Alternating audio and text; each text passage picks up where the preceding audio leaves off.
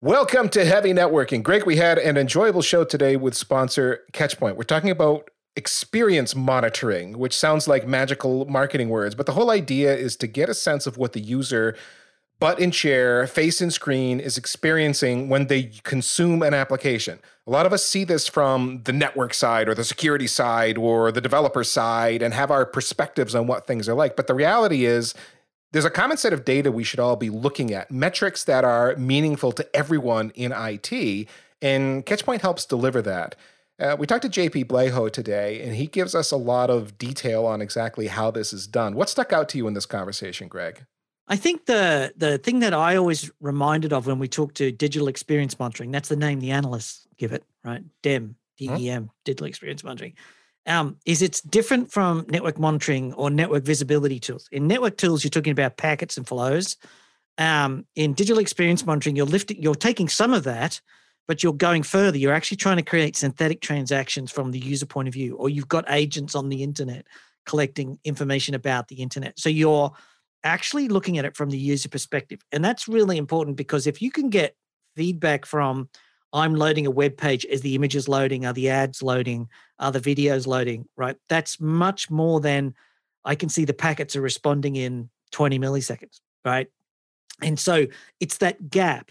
And what that gap means to businesses is what I got us talking about in today's show, as well as a good argument about the difference between silo busting or bridge building. silo busting or bridge building, indeed.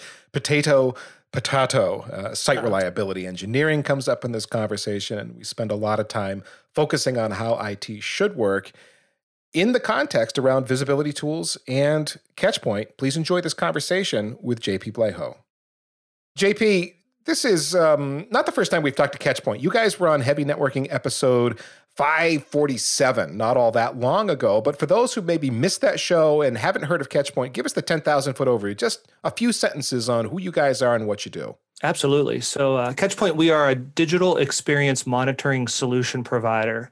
Uh, so, essentially, we allow organizations to measure their customer or their employee experiences. So, we focus on employee experience, customer experience, as well as network monitoring as well, which uh, hopefully we'll get a chance to talk to through this conversation. Right, and I, as I remember talking with you guys before, you, you didn't start out doing the network monitoring part, but you've you've added that over the years, and now that's a pretty robust part of the solution. Exactly. I mean, we were founded about 12 years ago, I think a little over 12 years now, and it was primarily a synthetic testing tool. And we've matured and built more capabilities, uh, real user monitoring, so RUM, uh, we've built out some a node network, which is allowing us to really expand into the into the network side, uh, the internet side of monitoring. Okay. Well, you bring up the internet side, which actually leads me into my first question. One of the things I wanted to get into with you guys is how do you do digital experience monitoring, user experience monitoring in the internet age. Here's the context. I used to be able to control all that stuff. The network was mine. I owned the whole thing with the exception of whatever the service provider did. And even that I kind of owned. I could see it all and and and it was mine. It isn't mine anymore. It's everybody else's. And so trying to give back to the business some kind of meaningful metrics on what the experience is for folks out there seems like I don't know, throw some synthetic transactions at it and hope. But I know you guys have a more organized way to do this. Talk us through it. Yeah, so I think that's really the value of, of digital experience monitoring. It's not just kind of a holistic approach to monitoring. It, it's more of allowing organizations to understand who their users are and how they access the information that the said enterprise organization or large organization is trying to to offer up to to the consumer or to their users and how this happens is, you know, I think a lot of people say that the internet is organic. I just call it chaotic. It is a wild, wild mess out there.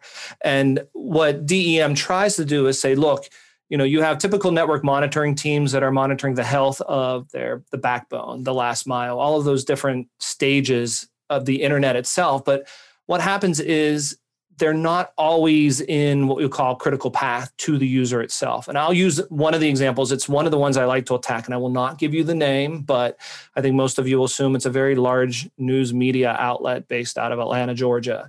And if you ever go to their particular website, it is a sea of information. And you know, I'm a news junkie, so I love going to these types of sites and, and consuming as much information and as much, you know, facts as I can, all the way from the daily weather to what's happening geopolitically but when you go to their particular website I, I, almost get the feeling that they don't understand who their their user or their their customer is because you have video that kind of slides down onto the main screen. You have advertisements retargeting news articles. And it's very confusing to to me because when i try to click on a particular article there a video pops down by the time you know the reaction of my mouse clicks to that article and i go to a video as opposed to the article that i want to read. And to me that basically lets me say that they don't understand their user or their user processes because in that instance there are more than 300 steps. Or you could say they're really evil and they know the interface so well and the user so well that they stick it in just before you click on the thing you want so that you have to watch the video. I, I, relate to them as i call them the late night infomercial website where it's it's one of those where act now or you know, before you go click here do this.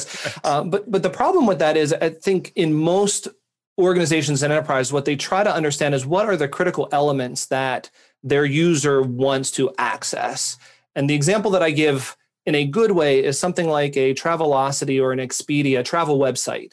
Um, because when you go to them, you know, you get there and it basically says, do you want to fly? Do you want to reserve a hotel, a car, or do you want a combination of it all? And it really allows you to kind of navigate specifically to what you're looking for.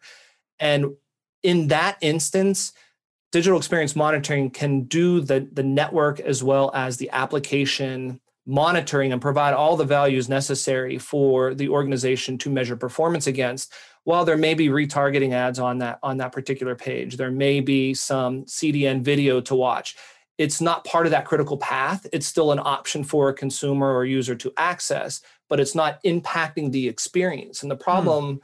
that i would say network monitors have had before is they're measuring against all of those capabilities that that particular website is trying to execute on.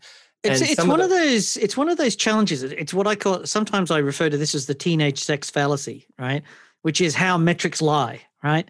And you say, well, what the network's working fine, but the user experience is not because this page is loading and it loads this and then it loads this and then it loads this and then they've got delayed image loading but the image loading only happens after the ads have loaded or something like that. So the user experience is degraded but the network performance is getting blamed because the user doesn't seem the page. That's a fairly common sort of thing. And that's like and if you go and ask the networking person they go look the network's working fine.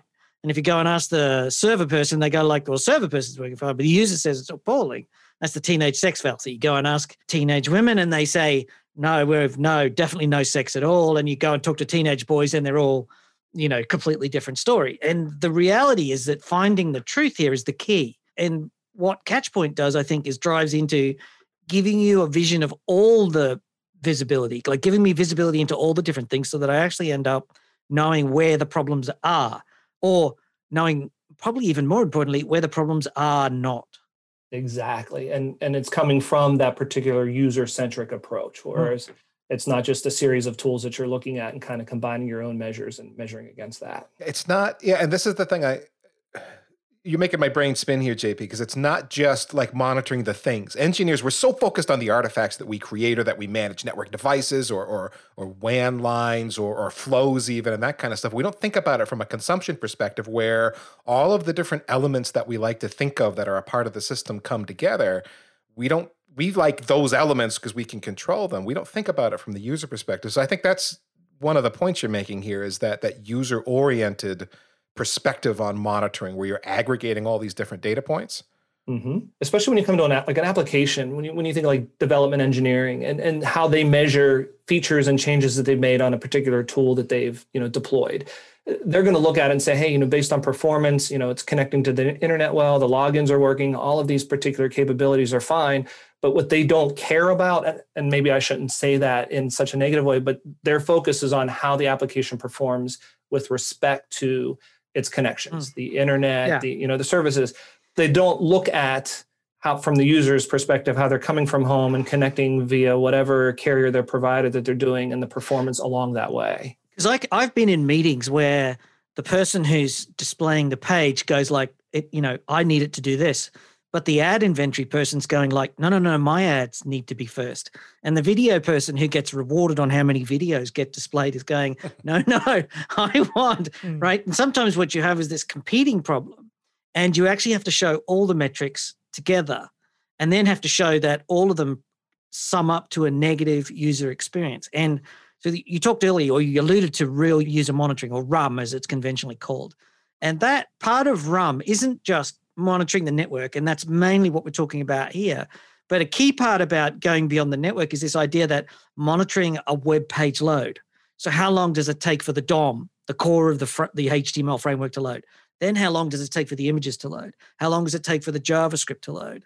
How long does it take for the page to render at the users? Like loading a web page actually is a multi-staged thing. Oh, yeah. And that's part of oh, what your Catchpoint is getting into, right?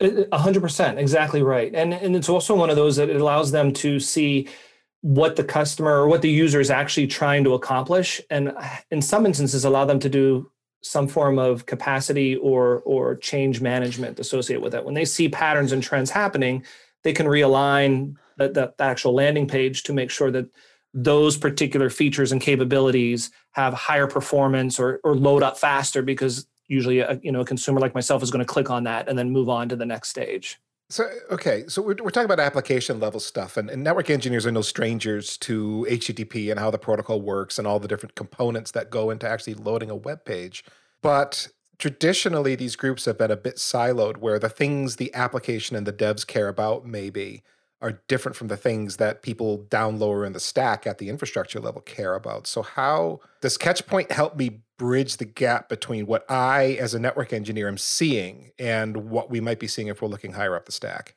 It does. So, my background has been in network security. So, I focused on kind of the relationship between security operations and network operations historically. Um, you know, specific, uh, you know, particularly around like DDoS attacks and things of that nature, where the network team actually manages some of the security capabilities now you know working for catchpoint uh, i'm seeing it from a different lens where it's the development team the devops and the net ops trying you know starting to confer converge. And that's happening in i would almost call a triad where it's devops net ops then net ops and secops. So it's really all three of those starting to converge in operations and if not in operations and and in their kind of daily lives and responsibilities at least in the sharing of data and how they're measuring against that. Because right now I call that triad the dysfunction junction uh-huh. of you know development network. Because you know we all they each group has their own set of tools that they're measuring against for their specific unique roles and responsibilities.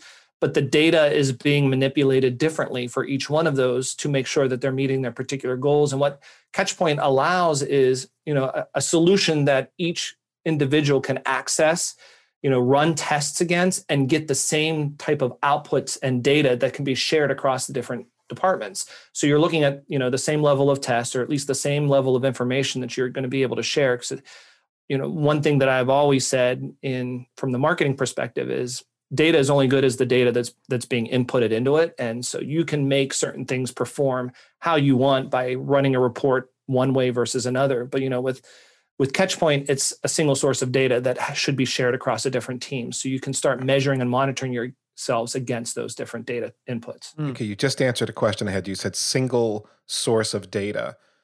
All right, so that means no matter what perspective I'm coming from, whether it's dev or networking or security, that that triad you mentioned, I can go to Catchpoint and get the kind of information that I'm looking for. Does does that mean what's that mean? I mean, I have a different dashboard depending on what group I'm in, or so you know you can customize. We'll call them waterfalls or explore uh, and you can create unique tests and capabilities and see it in different ways.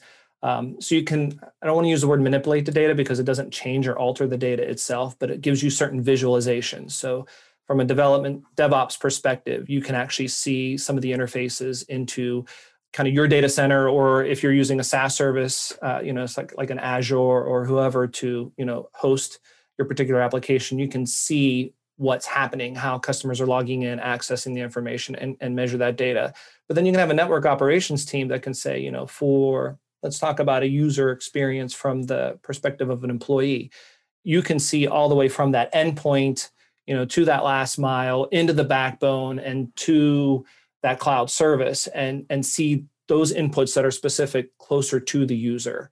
Um, whereas a DevOps might be closer to the application. But the mm. the information and the outputs that are coming from that will be using that same source of data and and have that visualization across DevOps, network operations. Now, I I've used this technology in this area to do what some people call silo busting. Uh, I prefer the word silo busting because that's my preferred take. The other way is calling it bridge building, where you bring teams together and you build bridges. I prefer the busting metaphor. But uh, and the idea here is that if you can come around, people underestimate the power of monitoring and visibility tools in terms of leveling the gaps between disciplines.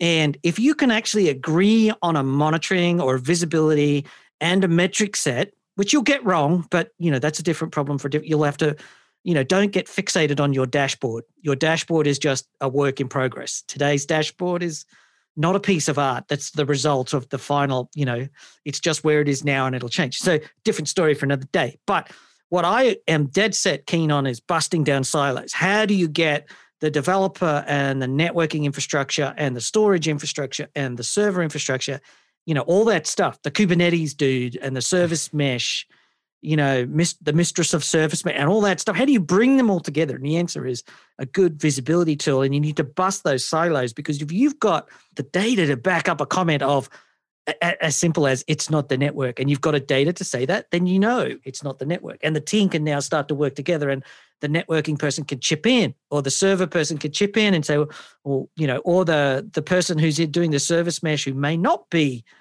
you know service meshes are pretty new and generally broken and generally dysfunctional and they might suddenly find that well actually it is the service mesh. Well damn it now i have to go and spend my weekend. But the right person is spending the weekend not yeah. Exactly and, and you kind of nail on another area and focus that we have seen is is really that rise of, of the the role and responsibility around a, a, site reliability engineer, so the SRE.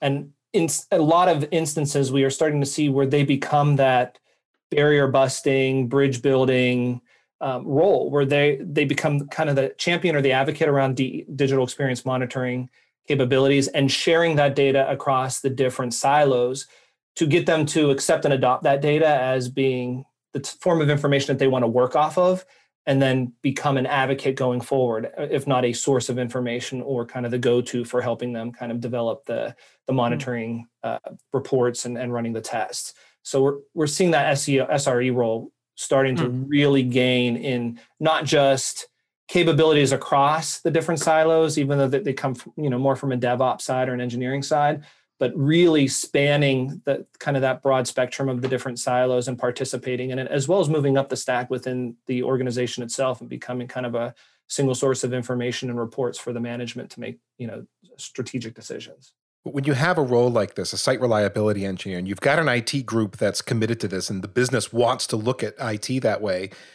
it really changes the way IT groups work together. I've been in some shops where it was pretty adversarial. You know, if there was something wrong on the network, you know, the server and virtualization people would be over there in the corner going, "Ha, your network sucks. We're awesome." Eh, which sounds childish, but there was almost this political we're better than them, we're etc. as opposed to no, all of this is a system designed to deliver applications and business benefit all of us need to work together to deliver to, to deliver a system that is going to most aptly make that application available and is going to be fast and performant and resilient and all of those things. Um, when you have a site reliability kind of a role, as you were just describing, JP, that bridges all of these uh, people together, that's the thinking that ends up resulting. Um, which when you have that unified interface, that is also another um, another way to bridge that gap. I was thinking about this. So many places where everybody's got their own tools, they see the world their own way, and it's it's when you can look at the, a common interface, even if you're looking at data that's important to you versus data that's important to someone else, but you've got a common interface and a common data set that is also unifying, and the ultimate win there is is for the business you have an IT team working together, not an adversarial IT team being childish and pointing fingers and making snarky comments in conference meetings. Not that that ever happens. not at all. Never does. You know, I think was it Tony in our in the last podcast, Tony Farelli, who mentioned kind of the the acronym of MTTI, the meantime to innocence. Yeah. Um, and you know, I bring that up now because I think it's one of the when we talk about the convergence of development operations and network operations, you know, I've spent a, a fair amount of time speaking with NetOps teams specific to security and, you know, I'll say the perimeter. Uh, and what they focus on a lot is ruling out the failures or ruling out the problems. Like they, they don't really know where to start. So they start with what they can rule out. So uh, oh, ruling out for a second there, exactly, you're yeah. saying rolling no, no, out. I'm like rolling no. out failure. I don't want to do that. Come on, to to rule out the problems. Yeah, so sure. They, they, go with what they know, and, and I think an SRE role really helps in reducing that list of things that need to be ruled out because they're coming from that outward perspective in being able to see the traffic all the way into to a certain part past the perimeter into certain applications but allowing the network team to actually function more efficiently and support some of the other types of capabilities beyond just network availability and, and system availability. And I think we're starting to see kind of that acceptance from from certain network operations teams and an SRE, and, it's really helping some of these enterprise organizations build very unique tests uh, on our tools so they can share that data and instead of you know logging in and, and some of the monitoring tools that they have had um, and looking at them they're just going directly to you know our platform looking at some of the pre-staged reports that the sre and them share and being able to very quickly say, "Ooh, I know where the next stage I need to go is to identify where the problem is because I'm seeing all green lights, I see a red light here. Now I'm going to go into, you know, this particular location with this particular carrier and this particular cloud service and start investigating." So you're implying that I can write a, a custom test that's peculiar to my environment? So it's really about kind of the dashboard itself and and and having that visualization and looking at you know a couple of features but yeah you can work with uh, your SRE to kind of set some unique tests that will show this that performance and allow you to identify some of the potential risks and and then take that information forward to SecOps if it's a security failure or back to the dev team and say, hey, we need to work on this. This isn't working correctly, and and kind of either roll back a recent release or you know build new features in the mm. next coming release. I've always found uh, my personal experience with SecOps and visibility is proving that security is either damaging the user experience. The security department says no, you know, the department of no, you know, you can't do that, or no, you must do this. Is my favorite one. You must implement this security. So you implement it and then suddenly realize the user experience degrades by 30%, 40%, right? And then you have to go back to them and say, we implemented it, but there's a price to be paid. You have to make it better somehow. Um, and that's where SecOps tends to fail is that they don't measure real world things like success. They just say, I want to send all your packets into an echo chamber so they go around in circles for at least, you know, 500 milliseconds. And who cares if the user performance is low? At least they're safe. Mm-hmm. but th- but that's the difference, Greg. Between I mean, the, so many years that you and I have spent working in teams that were organized like that. I mean, the way you even phrased it, you over there in SecOps, as opposed to the you know the we mentality that eh, we hear a lot of it. And actually, this is a question for you, JP. We're talking about SREs and the rise of the SRE and so on. How how often are you seeing organizations go this way, where they are really trying to unify the operations teams? This year, and I think it, it's not just a natural progression. I think the pandemic itself has really shined a light on user experience, probably more so because we have a lot of remote employees like myself working from home, having this need to understand why I sound so horrible on a Zoom call or why I can't access certain applications at certain times of the day. But the, the role of the SRE is becoming extremely important in that because we are seeing that this pandemic create long-term changes to corporate policies. And you know i think this kind of ties in really well with what greg had just mentioned about you know security coming from a zero trust mentality and the internet having trust everything and anything uh, and it's kind of converging at the user experience itself. So this role of an sre coming in kind of help create that fair balance between there is some risk, but the performance, in order for performance to be here, we have to assume this level of risk and negotiating in some respects with the business and the security uh, team to fundamentally come to a term to say, hey, you know, at, at the sake of performance, we're going to allow these types of transactions and capabilities and, and even systems to be open so that our employees can access information freely or can access certain capabilities to do their actual job. And I think that role of an SRE is, is really hmm. what's coming into play now, saying, hey, we can be that source of information, that unblinded factual data that all parts of the IT team can agree are, are measured and, and actual, and then giving that to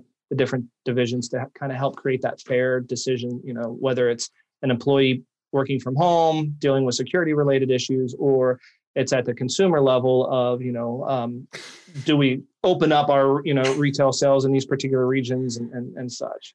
I think the other side of distributed work is as an infrastructure professional who is no longer on on the site, you know, not no longer on the premise of where your infrastructure is, you also need more tooling so you don't actually get stressed out. You're not in the data center anymore. You can't just walk in there. You're not, you know, connected to a WAN. There's a lot more uncertainty. I call I, I like you alluded uh, earlier to the fact that the internet is an un, you know, a domain of wild and whatever, and it's ugly and it's brutal. I actually see the internet as more like a wilderness. It's untamed. It's wild. It's, you know, it's like a forest, and it's got, you know, uh, creatures that might attack you if you're not careful. But that's every wilderness is also beautiful and got features in it. Is that is that too poetic? Am I waxing too lyrical here? You know, no, I, I, think it's fine. It's kind of like your your difference between building bridges and knocking down silos. It's wild and chaotic versus wilderness and beautiful. So exactly, yeah. Like you know, you see it your way, potato, potato. Exactly. um, but I think if you're going to start doing distributed work, and a lot of the times we focus on the users for distributed work, what we don't focus on is you as an infrastructure professional being able to be in control when you're not on site, when you're not in your job, right?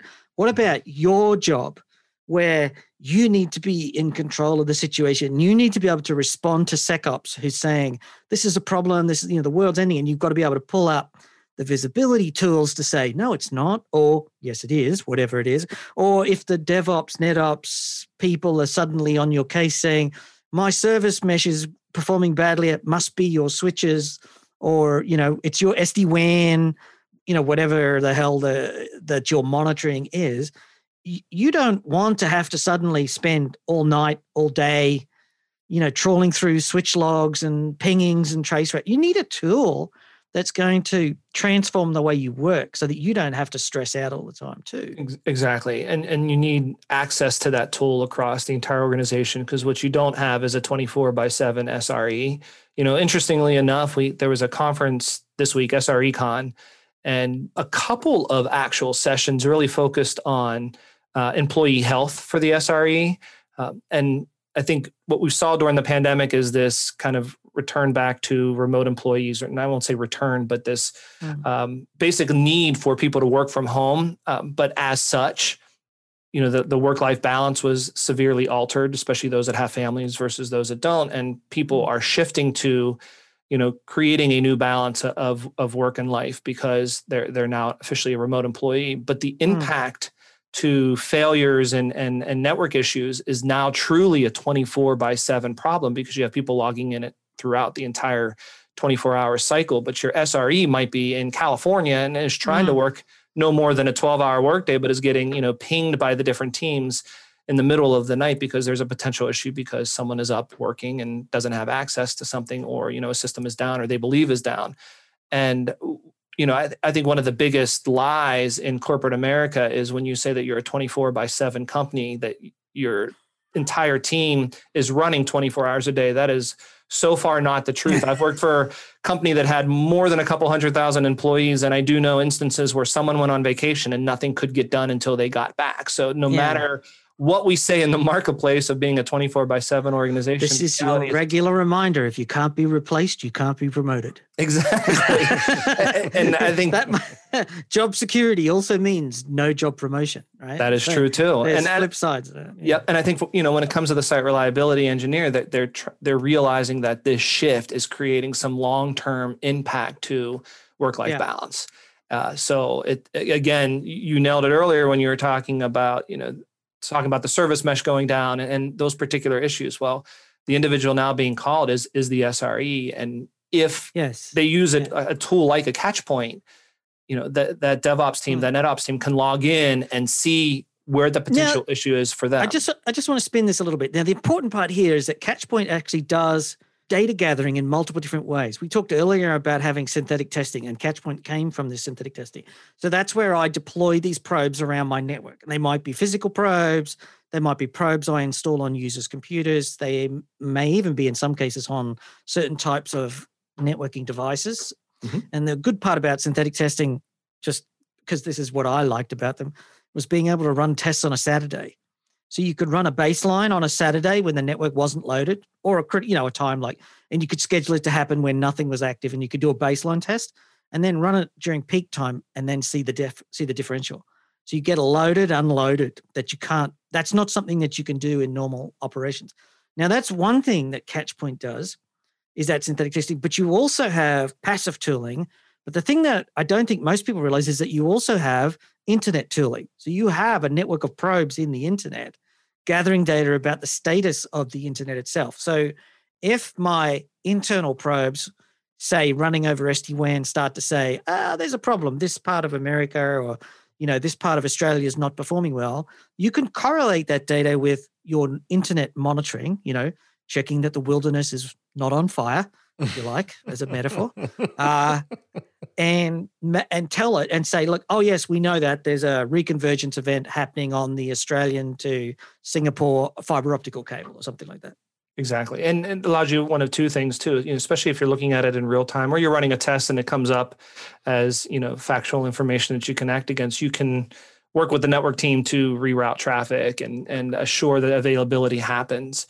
Um, and you know, Catchpoint, I think that's where we've invested heavily over the last couple of years is on kind of this network node network that we are node network that we have. Mm. It it has more than 150 uh, nodes globally. Uh, I think we have the most from a DEM perspective, the most number of nodes in mm. China and some of the emerging countries uh, where a lot of e-commerce is happening right now.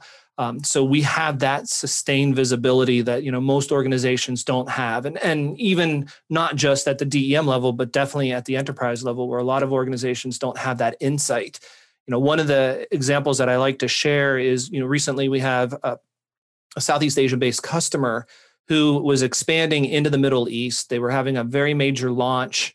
Uh, and they wanted to be able to assure that they had availability for uh, the UAE. Um, so they they had some mm. pent up demand that they were ex- expand or expecting. So what they wanted us to do is to make sure that they were giving the right quality of service to those potential customers when they did their launch. And we did, you know, they signed up with us to do some synthetic testing with us. And they, they came to realize that, you know, as part of that digital experience for those customers, their CDN was failing on them because the CDN provider, even though they were a global provider, was relaying traffic from their Germany POP and sending it down into you know southern I hate to say southern Middle East, but into the United oh, Arab Emirates. Yeah, yeah, And the reason is, you know, that, that, for that CDN provider, they were very comfortable with supporting Egypt and the northern parts of the Middle East from that particular location, but there's significant latency, you know, crossing the desert to to mm-hmm. Dubai or Abu Dhabi.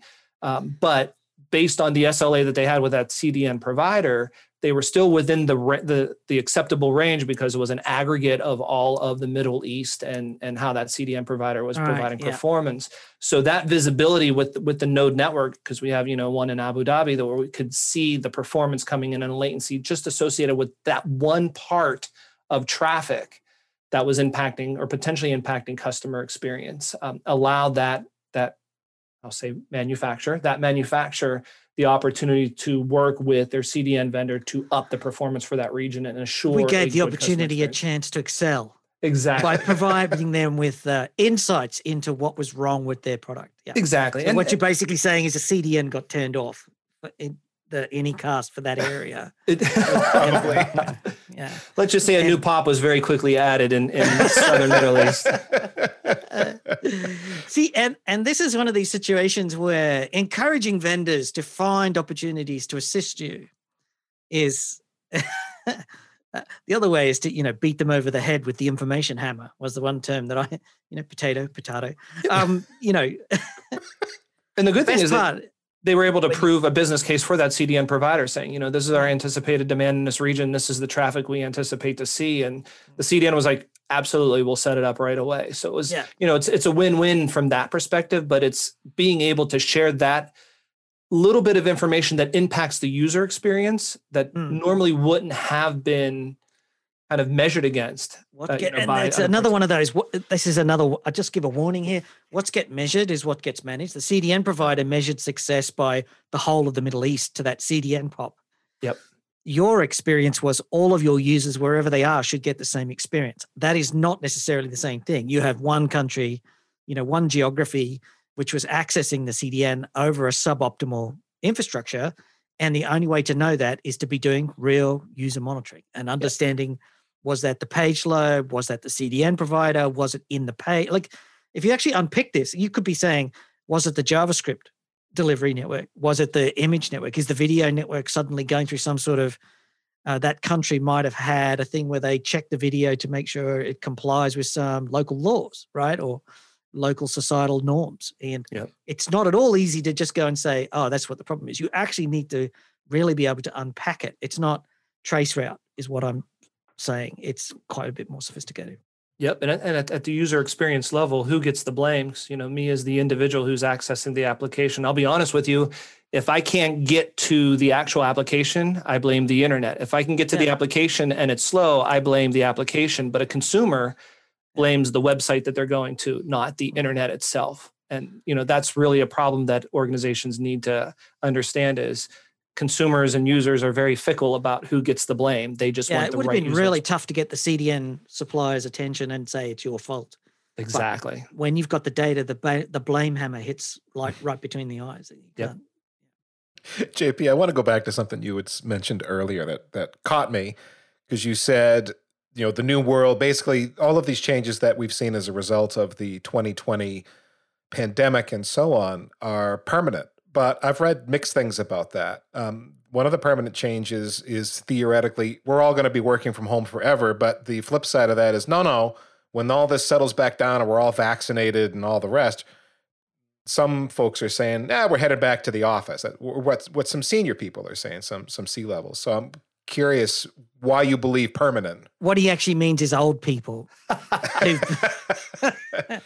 I've noticed that it's almost exclusively old people, like old, you know, 45 plus. Like just us. can't imagine yeah, not, okay. yeah, just not being in the office. Like, you right. know, yeah. You know, I, I think there, there's a lot of factors. So if, if I'm putting my predictor hat on, I, I would honestly say that, you know, remote employment may not be at the levels it are now, but it is definitely going to be much higher than it was at a pre-pandemic stage. Uh, and there's a couple of factors associated with that. One is, you know, my company's based out of Manhattan and you know we're already looking at the middle of the year of potential reopenings and even at that it is at such a small stage mm. that you know to have any sense of kind of employment culture or, or work office or i'm sorry office culture happening uh, it's definitely not going to happen next year and interestingly enough uh, you know I, I attended a, a cisco connect event they were sharing a tour, a virtual tour of their Singapore office. And they kind of stated it very profoundly, but it resonated well with me when they said, you know, we have two separate two parts of our office. We have a customer section and a employee section. And neither the two shall ever intertwine. So customers will always be, you know, positioned in this part of the, the office space for meetings and you know executive business reviews et cetera and the employees will always be with the exception of going to those particular meetings always in the employee section. But then what made it even more interesting was they said you know this office is not an office for employees to come and work. It's a place for employees to come and collaborate. And, hmm. and i think that that's the nuance where offices will continue but coming into the office every day just to get out of your own loud house is not necessarily going to be the common it's going to be when you're hmm. meeting up with individuals to get something accomplished and you're just sick and tired of yeah, zoom you're gonna, zoom doesn't I, it's most likely the way forward is that you are going to be sometimes working distributed. So wherever suits you. For some people that'll be a coffee shop. It might be a local co-working space where you rent a desk for per day which i've done quite a bit of. Yep. And for other people, it might be going into the office because you've got three children under 5 mm-hmm. and you know, or seven dogs or whatever it is. and the other thing is, you know, what most people unfortunately don't realize in the IT industry, we've been somewhat stabilized through the pandemic where there hasn't been a significant number of, of layoffs or, or job loss in this area. In, in some instances, we've seen increased demand, especially around the service provider and telecommunications side of the business. And the hiring is happening. They don't really care where you live right now. They just mm. they need to fill those seats. So when they go back to a hey, we want everyone in the office, and and they reach out to JP Blaho, who's living in South Florida, you know there's no office for me to go to so i think they're going to see a real kind of disparate employee uh, instance mm. where their employees are no longer in a 40 mile radius of the offices that they think, once were and and the second part about this is a, a lot of employees will say i don't wish to work in the office and if you want to force me i'll uh, i'll be moving on and yep. if you've got a job where that is actually you are in demand and you can make those choices you will make those choices, right? Yeah, exactly. Why are you driving? And it, if I'm somebody who commutes 90 minutes each way, I know what my motivation looks like. There, there are plenty of companies who've recognized this too. We're, we're seeing some that are flattening out how they do their compensation across geographic regions. It's no longer you get paid a lot more if you live in the metro area. It doesn't we don't care where you live. This is what this job pays because they want the talent. They realize since everybody can work remote, or many roles can certainly work remote, why limit to a geographic region the pool of workers that they can draw from? Make it national, make it global in some cases, and bring those yeah. folks in. And, and as they've kind of expanded their, or either accelerated or changed their digital transformation projects from this year and into next year, the reality is they're set up now for this distributed workforce environment. Mm. And you know when you buy catchpoint you have full visibility into all of your endpoint users to know that yes they have access to the applications to do their job. Mm. so it's not so much about assuring that you know they have access to you know their salesforce.com or you know any, any of their other optimization tools that they need that are in the the data center on the first floor. It's you know they all have access to those cloud-based services from wherever they are and we have visibility into that to see that you know JP's not lying when he says he yeah. I was going to say, and that's the other side of it. Is there's so much of it now is cloud based. If you're using Office 365 and using Teams, Outlook, Docs, and you know blah blah blah, it you don't being in the office used to be the fastest way to access that. Yep. Now it's kind of a little bit different. It depends on your internet connection, and maybe the office has a better internet connection in your house, but maybe not. And it is true. I, I actually previous to Catchpoint, I had better internet at my home office than I did in the office because it was just me versus, you know, hundreds of me's trying to, you know, to log on. Ethan, maybe we should revisit this question six months from now and you can prove that my prediction is wrong, which usually tends to happen anyway. well, JP, I was going to agree with you on the internet access thing because Greg in America, um, I don't know how it is in the European markets, but in, but in America, it was so expensive to get a business circuit. So very often people are like, I'd rather just work from home because the internet's faster because they you'd have a broadband connection without nearly as much contention for the link. Yeah. Especially during the day. Like, you know, it might be 200 to 1 between six, at 6 o'clock to 8 o'clock at night, but – in theory, you're not working at that time. So it is complicated. I would say one of the things associated with the pandemic that we saw at a Catchpoint, which did surprise me, and I'm kind of changing the subject a little bit, um, is, you know, Black Friday, Cyber Monday, or even um, Singles Day earlier in November, we did not see as much craziness that occurs on the internet on those high volume kind of e-commerce purchases and I think there's a lot of things associated. We talk about the pandemic throughout this podcast, and that might have something to do with it. But I do think a lot of organizations have been preparing more for a heavy volume yeah. Oh, uh, yeah. e-commerce capability over a longer period of time. It's not going to, you know, I, I, think was a Best I Buy has been doing Black Friday for three weeks now. So I, I, think they're kind of leveling the curve that way. But I, I only bring this up from a predictions, and we can go into detail on this. Is one of my personal fears they were able to place their orders they were able to hopefully get those orders you know provided the postal services et cetera all do the deliveries on time. But i'm not sure we're ready for the reverse logistics side of things because most people will get their gifts open them up and you know a certain percentage like to take them back for store credit and buy something else or return them that physical element of going back to the stores is not going to be there for them so, you know, a lot of these e-commerce sites and, and companies need to be able to be prepared for the return concept of these gifts, utilizing the same methodologies that they did for selling them.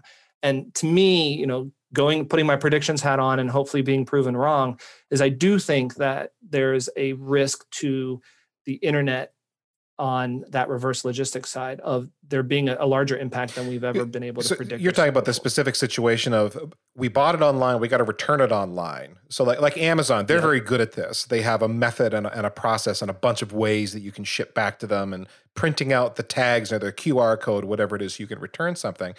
They've really streamlined it as much as possible. So you're saying there's going to be a flood of people that need to return stuff. So we'll see a spike after the Christmas holiday of traffic that's going to catch some folks unawares. That's what I, I think, and we don't see a because I think Amazon is the exception. They mm-hmm. they were built around this kind of process. Um, you know, and let's be honest, you can return I think anything at Kohl's or, or Whole Foods now that you know. So they they've made it as easy as possible. But some of the smaller e-commerce sites and organizations don't necessarily have that built in. Like I think they believe a certain percentage of returns will come via, you know, chatting with someone online or filling out a form online and then getting kind of a, a, a printing a, a, receipt where they get a, an RMA that they need to print up and then you know paste on the box or glue on the box and then give it to their mailman. But there's a large percentage of them that are historically anticipated them coming back into the store because the size doesn't fit right you know that type of scenario. And, and, people just because of the pandemic aren't comfortable going into the stores